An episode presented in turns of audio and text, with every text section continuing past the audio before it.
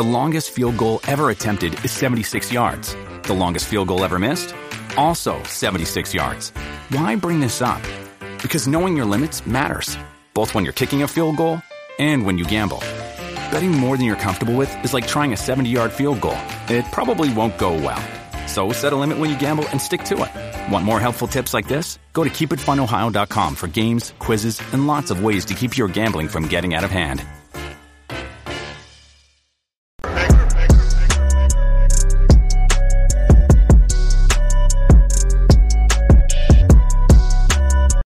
Black and White Network fans, we are back with another video and we're going to be talking about Fredo here in this video. Yes, fired CNN anchor Chris Fredo Cuomo.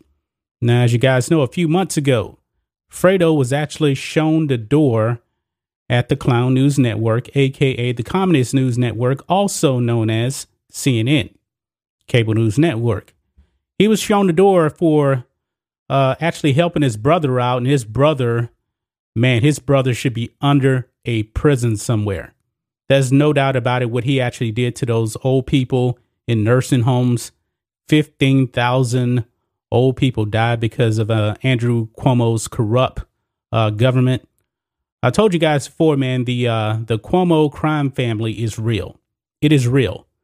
Now, apparently, now we have a bombshell report that really does detail what actually led to Fredo getting fired. And this is just, just another chapter in the Cuomo crime family, folks. So check this out over here on Fox News. Chris Cuomo accused of sexual assault and bombshell report about CNN turmoil. The yet CNN anchor denies allegations, according to his representative. Of course, he will. Now, I'm not saying that uh, Fredo is guilty. I'm not saying that at all. I believe the man is innocent until proven guilty in a court of law.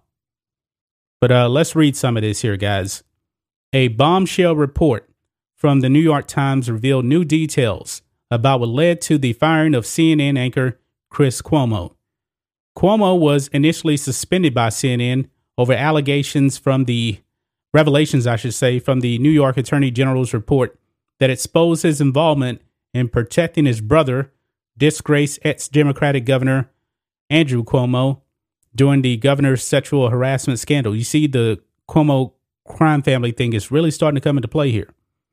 However, the Cuomo primetime host was ultimately terminated after the network learned about a sexual misconduct allegation made by a former junior colleague of his during that time at ABC News.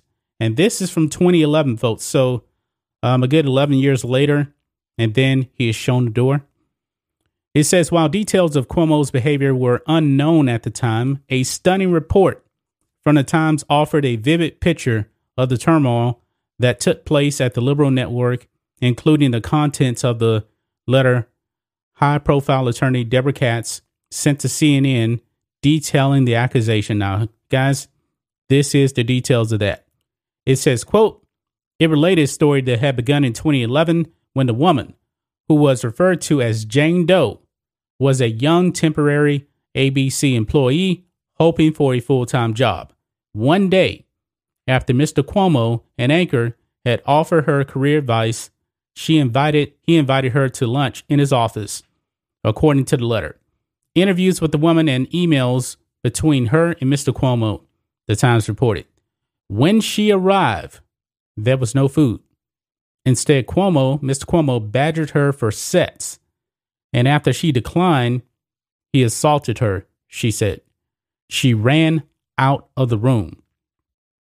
According to the report, the woman attempted to smooth things over with friendly emails to Cuomo in the hopes of landing a full time job at ABC.